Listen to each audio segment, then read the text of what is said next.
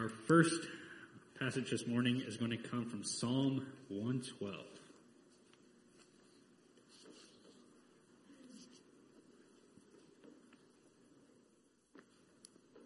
Hear the word of the Lord. Praise the Lord. Blessed is the man who fears the Lord, who greatly delights in his commandments. His offspring will be mighty in the land. The generation of the upright will be blessed. Wealth and riches are in his house, and his righteousness endures forever. Light dawns in the darkness for the upright. He is gracious, merciful, and righteous.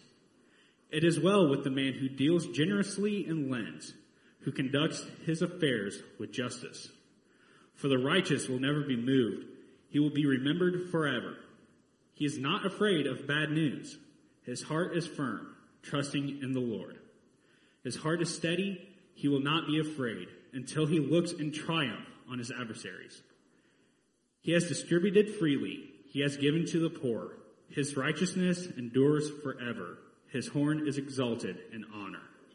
The wicked man sees it and is angry. He gnashes his teeth and melts away. The desire of the wicked will perish. The very word of the Lord.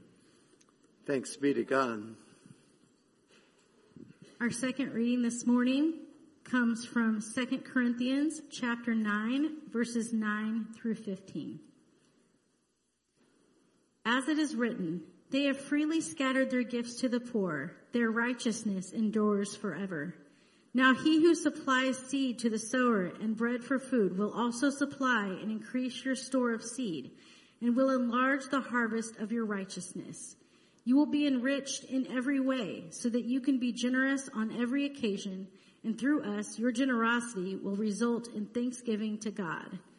This service that you perform is not only supplying the needs of the Lord's people, but it's also overflowing in many expressions thanks to God. Because of the service by which you have proved yourselves, others will praise God for the obedience that accompanies your confession of the gospel of Christ and for your generosity in sharing them with everyone else. And in their prayers for you, their hearts will go out to you because of the surpassing grace God has given you. Thanks be to God for his indescribable gift, the very word of our Lord.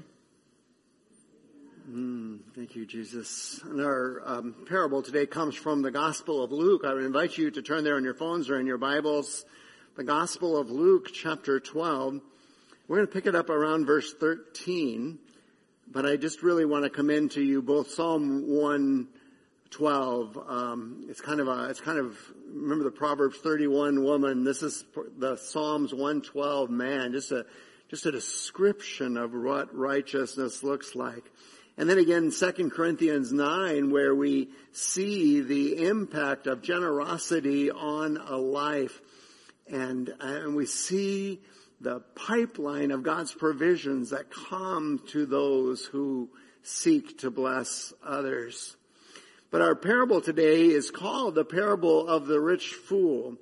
Um, today we will look at the parable in particular, but also at the context around it. And I just, uh, I just encourage you to go back to God's word and drink deep of the richness therein. Beginning in verse 13 of Luke chapter 12, someone in the crowd said to Jesus, Teacher, Tell my brother to divide the inheritance with me. But Jesus said to him, and, and here he uses a almost, almost harsh, derogatory term, man. He doesn't call him by name, though Jesus certainly knew his name. He, he, um, he said, human, who made me a judge or arbitrator over you? And then he said to all those who were gathered, take care, be on your guard against all covetousness. For one's life does not consist in the abundance of his possessions. And as he often did to help underscore a truth that he just said, one's life does not consist of the abundance of his possessions, he told them a story, a parable, a story with a purpose, saying, the land of a rich man produced plentifully. And he thought to himself, now watch, watch in this parable for the I's and the me's and the my's, right? Watch for those personal pronouns here. He told them a parable saying, the land of a rich man produced plentifully, and he thought to himself, didn't seek counsel of others, but thought to himself, what shall I do? For I have nowhere to store my crops. And he said, I will do this. I will tear down my barns and build larger ones. And there I will store all my grain and my goods. I'm sorry to be so pedantic in this. Look at this. And I will say to my soul, probably a danger, isn't it, when the only person you have to talk to is yourself, right? I will say to my soul, soul, you have ample goods laid up for many years. Relax, eat, drink, and be merry. Does that sound familiar, that phrase? Eat, drink, and be merry? It's counsel directly out of uh, Ecclesiastes without the next phrase, which in Ecclesiastes says, but remember that God is Lord over all these things, right? He just got the eat, drink, and be merry part. Look at this. But God said to him, fool. And, and please, please don't misunderstand here. We use that word kind of flippantly and we just kind of think of a blessed idiot, right? Or something when we say fool, right? But in, in scripture, fool is a very, very harsh word. God does not use it lightly. Uh, it, um, it, it means without common sense, without, um, uh, how did my mom put it? The brains that God gave a, a mouse, right? Uh, um, it, it's a very harsh term. Fool, God says. This very night, your soul is required of you. And the things that you have prepared, whose will they be? Then Jesus summarizes again the purpose of his parable. So is the one who lays up treasure for himself and is not rich toward God. The very word of the Lord. Oh, thank you, God. Well, again, a lot of scriptures, and I want to commend them to you. But can I set just for a moment the context of uh, of this particular parable? I want to re- remind you that that they did not have mass media in that time. They did not have copy machines. They did not have the internet. They did not have Facebook. They did not have all the ways that we communicate to mass numbers of people. So everywhere that Jesus went, in order for those people to get the full gospel, he had to give the full teaching, right? So we'll see the full teachings of Jesus in several of the Gospels, sometimes slightly differently, not because the Word of God is not trustworthy or inerrant, but because when Jesus would teach, He would teach to the people that were before Him. And, and if you look at the larger context of uh, Luke chapter 12, you see that, that the struggle that people are having is that their spiritual leaders, that's why we take so seriously leadership here at Olivet, the, the, the spiritual leaders uh, of the people that Jesus was teaching were hypocrites. They would say, do this, but they would not live it out in their own life. And again, going all the way back to the Old Testament, um, the, the call of God is to both hear, and remember our parables, and put into practice what you hear. Don't just hear it, let it go in one ear and out the other, but, but hear it and be, and respond to it. So the context is the hypocrisy of their spiritual leaders, but as a result, the people were left in verse 4 through 7 of Luke chapter 12, they were left fearful. And, and much like the people of our day, they found themselves constantly uh, struggling to overcome their fears. And then, and then as we've explored before in verses 11 and 12, the second segment of, of Luke chapter 12, that fear has given way. If you're afraid for long enough, then that fear gives way. Your fear no longer has an object and you just find yourself anxious. Can I get an amen? Ever been there? Done that? If you live in it long enough, it dissociates from the circumstance around you and you just find your feeler stuck and you are anxious. And, and, and Jesus says, don't be anxious, right? So fear and anxiety set the table for this, this uh, incident that happens while Jesus is teaching, let me just say that following this this parable that we're studying today, then he goes in a familiar teaching to us from the Gospel of Matthew. Don't worry about your life, what you will eat or drink, right? Your heavenly Father loves you and he will give you those things. And I love Luke 12 because in Luke 12, he says, little, little sheep, he says, the Father has given you the kingdom. You know, what more could you need? God has given you the kingdom of God. So don't be afraid. Don't be anxious. Don't worry. But what happens right in the middle of, of Jesus teaching here is that someone senses an opportunity. Someone is struggling with, um, with the fact that he doesn't think he has enough. When I was, um, when I was very little, I can remember my, my uh, stately grandmother, um, she, she was a boss lady. She, um, she controlled every environment around her, uh, whether she knew what she was doing or not. She controlled it. And, uh, and I remember when we were goofing around a little bit too much, her name was Ethel, and, uh, and my grandmother Ethel, um, said, enough is enough, right? And, and man, the place just goes silent. Just goes silent, right? Because if Grandma Ethel said enough is enough. Enough was enough, right? But if you're a child, if you're four or five or six, enough is never enough, right? And, and if you're, it's not childlike, but if you're childish as an adult, enough is never enough either. This man, uh, someone in his family had passed away and an inheritance had been given. And in that culture, the inheritance was given to the, the oldest male. And, and it was really entirely up to that oldest male to distribute the inheritance, right?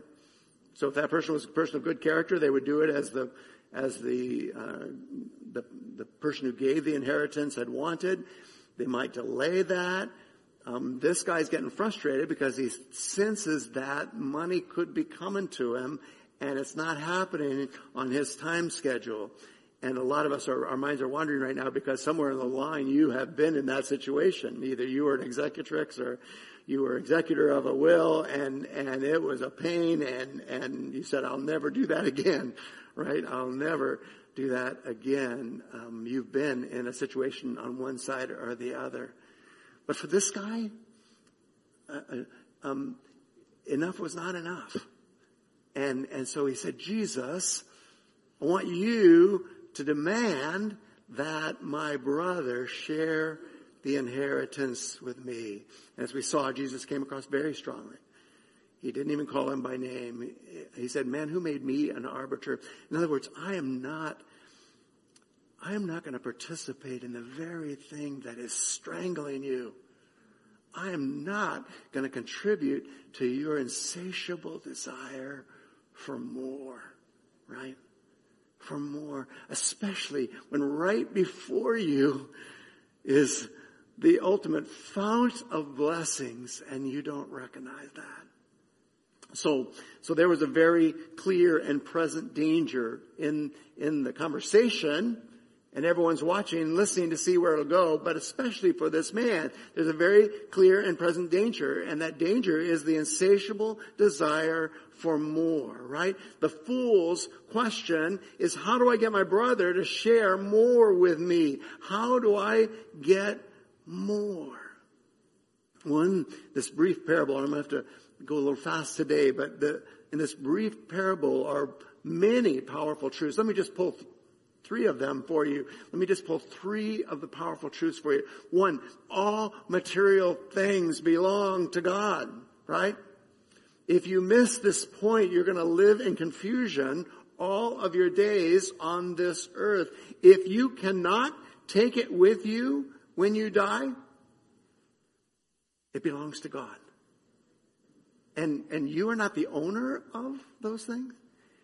You are what the scripture calls a steward of those things. And we'll see that in a couple parables still to come. Your job is to be a good steward of that on God's behalf. We're stewards and not owners of all our possessions because we cannot take them with us, right? Never saw a hearse with a U-Haul. Remember that? Never saw a hearse with a U-Haul. So we're stewards and not owners of all our possessions. But here's a second powerful truth here as well. We're responsible to God for what we do with them. We're responsible to God for what we do with them. So here's a man who, uh, who was not content with what he had. The possibility uh, of of more wealth was there for him, and it resulted. Jesus just identified it. One of the Ten Commandments: "Thou shalt not covet." It, resulted in covetousness. Let me just say, the enemy of contentment is covetousness, right? And by the way, we have more temptations than ever before because, uh, well, Kristen, we love backpacking, right? And so there's a, the new latest and greatest, right? There's some new thing. By the way, Kristen came up with um, a technology is so amazing with a with a water bottle that filtered about five or six times as fast as our existing our existing thing. And so, um, uh, being the mature believer that that I am, and recognizing the place of possessions in in the economy of God, I, I immediately wanted one of those. right? Even has a really cool squishy bag that goes with it. You know, I, I, it wasn't enough that, that we had one that supplied all of our needs and, and five times as fast. Gotta have one, right? New book comes out, Sarah, right? I gotta have it, right? Um, gotta add it to the library. Because if it's in my library, then I know it all, right? I don't have to read it if it's just on my shelf. Wow, wow. The enemy of contentment is covetousness. Well, where then is the secret to contentment? It went by so fast. Again, I just have to commend it back to you. But this amazingly righteous man in Psalm 112, the reason that he was righteous, the reason that he was content was because he was generous. And I have gotten to walk among some amazingly generous people. Several of them are in the room, and I don't want to embarrass them. But, but I'm just astounded at, at what happens when someone's heart is content then they don't have to hold things they can freely give uh, those things away and and and supply the needs of those around them. I had a I had a problem with a piece of equipment yesterday, and I just called a friend and said, "I know you're good at mechanical things. Can you just take a look at that?" And he came and and and, and took a look at it and said, "I don't I don't see what the problem is, but let me just borrow it for a minute." And he loaded it in the back of his truck. He took he took my little um, edger away, and, and a half an hour later he calls and says, "Can I bring it back?" And he just fixed it. He just fixed it and, and I, am in awe of people that can just fix things like that, right? Um, but, but he was generous with his time. He was generous with his talents, right? His abilities. I didn't have that ability, but he was generous with it. He didn't hoard it. He didn't charge for it. He didn't, he didn't uh, somehow abuse that gift. Um, he was generous with it. The secret to contentment is generosity. Now here I want to take it one step further from this parable and say, not just generosity to people, but did you see that, that last line of the parable? So it is one who lays up treasure for himself and is not rich toward God. There's a generosity toward God that is important here as well. And that's why I commend to you 2 Corinthians 9 and that passage that we read there, I believe that we began around verse 6. Whoever sows sparingly will also reap sparingly. Look at this. But he who sows bountifully will reap bountifully. And God is able to make all grace abound to you so that having all sufficiency in all things at all times. Do you remember the my's? My, my, my, right? Uh, here that God is able to make all grace abound to you so that having all sufficiency in all things at all times you may abound in every good work. Here's the, here's the deal. As you become a pipeline to the blessings of God, in other words, as you continue to empty yourself of the blessings of God, God says He will supply your needs. He will refill. Now what's, what's the implication? If you don't, if you aren't a, part, a pipeline, if you just hoard it, right? If you just hoard those things, then, then you don't become a, a pipeline, you don't become a Sea of Galilee, you become a Dead Sea, right? And little by little you get saltier and saltier until even the very liquid um, in the lake is undrinkable as a result. So, so how do we how do we diagnose um, the problem? I was struggling to diagnose the problem with my edger. Several of us have struggled in, in recent times to diagnose medical issues that were going on, right? How do we diagnose uh, this thing? The man demanded that Jesus intervene and do what he wanted. But, but let me just uh, give you a couple of clarifying questions that may help you um, diagnose what's going on, right? First of all, what should I be seeking? What should I be seeking? The man just assumed that it was material wealth, right? But in this chapter, in Luke 12, 31, uh, Jesus says, seek first the kingdom of God. Some of you are going, wait a second, isn't that Matthew 6.33? Yes, but he taught it here as well. Seek first the kingdom of God and his righteousness, right? And all these things will be added to you. The man thought he was seeking justice, but what he was really seeking was just more, more for himself.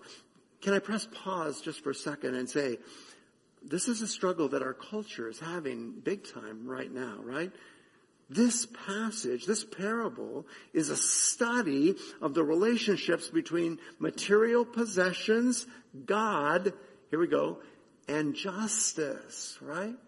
Some of you recoil even when I say justice because that word has been so abused in our culture. But, but there's a danger in just throwing the word justice around, right?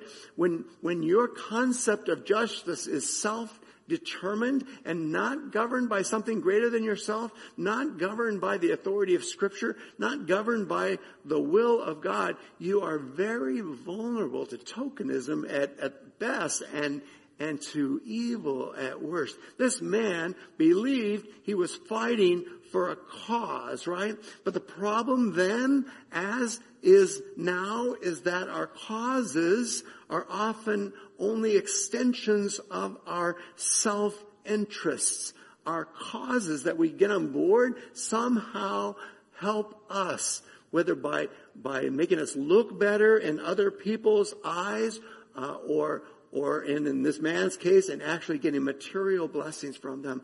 And there's a whole book in the Old Testament dedicated to this. It's the book of Habakkuk right? It's the book of Habakkuk.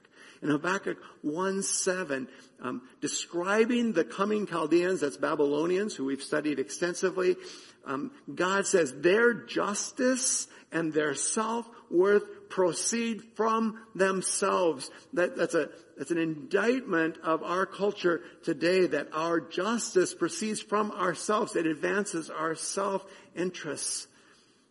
I just invite you, God is all about justice. But he takes no pleasure in fools who are just using the word justice to advance their own causes. It gets more complicated. A person who fights for a just cause usually thinks that just because he or she is fighting for it, thereby they are just, right? And everything they do in fighting for that self-created justice becomes right in their own eyes. Uh, please don't misunderstand me. God is all about justice. But we have to go to His Word to understand justice. And we have to, we need desperately His Holy Spirit to, to separate our own self-interest and our own identity from the very causes that we adopt. On this occasion, the man had already decided what justice required, wanted Jesus to enforce his views. How did Jesus respond? He said, no way, Jose. He, he said, I want, I want you to understand the core issue here and said, so a clarifying question for us is, what should, or maybe whom should I be seeking? If you're just starting out and following Jesus, seek Jesus. Um, Study Jesus. He will show you. But the second question that's really important here is this question, to whom am I truly accountable? You see, what the man didn't realize was that one day God was going to call him to accountability. Did you catch that? Fool, tonight your soul shall be required of you. And all these machinations, all these things that you've been doing to advance your own cause, they're not going to benefit you one bit. That's why in all of that we're so encouraging of you to put yourself in accountable relationships. If you ever hear me saying me, my, I, I, you know, someone say, hey, wait a second. How did, how did Gene Rice used to put it? He used to say, your eyes are too close together. And I'm thinking, really? You know? And what he meant was, no, your Daves are too close together, right? They're too close together. So, um, so so who am I putting myself in accountable relationship? Because one day, God is going to hold you accountable. Until that day, God has given you sisters and women. I just invite you, find a sister who you can be in accountable relationship with. Men, find a brother whom you can be in accountable relationship who will, will not pull punches, who will ask you hard questions and who will, will say, did you do, Dave, what you said you were going to do? And then finally, a clarifying question. Am I being rich toward God? Worship team, come on up if you would. Am I being rich toward God? It begs the question, doesn't it? What does it mean to be rich toward God? Um, Karen is second generation Costa Rican, and they have several wonderful phrases in Costa Rica. Pura vida, pure life. Right? That's how they greet one another. Wouldn't it be cool just to come up to someone and say, pure life, brother pure life. And then encouragement all by itself, right? But another phrase that they have is, uh, is this que rico. They say, que rico. And, and, and it means how rich. How rich, right? Oh, we had so many que rico experiences over the last 10 days, you know, such beautiful experiences of God's provision. But how can we turn that around and be rich toward God? I'm going to say something that's so familiar to, to you that you're just going to turn me off. I'm going to run that risk. But in the context of this parable, I want to say to you again, to be rich toward God means to offer the first and best, the first and best of your time, your treasure, and your talents to God. Let me, let me parse that just one minute here. Your time with God, right? Your time with God, not doing things for God, your time with God. Let what you do come out of your time with God, your treasure to God. The first and the best of your treasure goes to God. We tithe not, not because it's legalism that somehow we earn God's favor, but because it's a gift of God to remind us that all we have and all we are is God's. Your treasure to God and your talents for God. For God. Now I know that this concept of, of offering your time and your treasure and your talents to God is, is a little amorphous because, because you can't see God. That's why I share with you at the very beginning of our service. I'm so grateful. Remember last two weeks ago, the parable? Um, God has a heart for the last and the least and the lost, right? And so if you need a place to start and how to give your time and your treasure and your talents, start with the last, the least, and the lost around you. Let me ask you, does God, or the last, the least, and the lost, get the first fruits of your time and your treasure and your talents? Or does he get, does he get the leftovers of your time and your treasure and your talents? One final question. It's the question I started with you. In what or in whom do you find contentment? Do you find contentment? I want to suggest to you that it is in Christ and Christ alone that your soul will be satisfied. We have this privilege of coming today to the table of the Lord. And in just a few moments, we're going to invite you to come down the side aisles and pick up, whether you're comfortable with the, um, the prepackaged um, elements here on the left, or if you're comfortable with the fresh elements, you're welcome to pick them up and take them back to your seats, even as we worship Christ and Christ alone. But, but this little provision, this little morsel of bread and this, this little cup of juice is, is a sacramental down payment on all your physical, emotional, and spiritual needs. On the night in which Jesus was betrayed, he took bread. And when he'd given thanks, he broke it and he said to his disciples, this is my body given for you. Do this in remembrance of me. Same way after the bread, he took the cup and he said, this cup is the new covenant in my blood. In other words, there's a brand new beginning right now, right here, today, right? No matter what has been, you can renew that covenant today. You gotta trust him. You gotta do what he says. You gotta partake of the bread, his body. You've gotta drink of the cup, his blood, which cleanses us from all of our sins. And you gotta find your satisfaction in him. Come.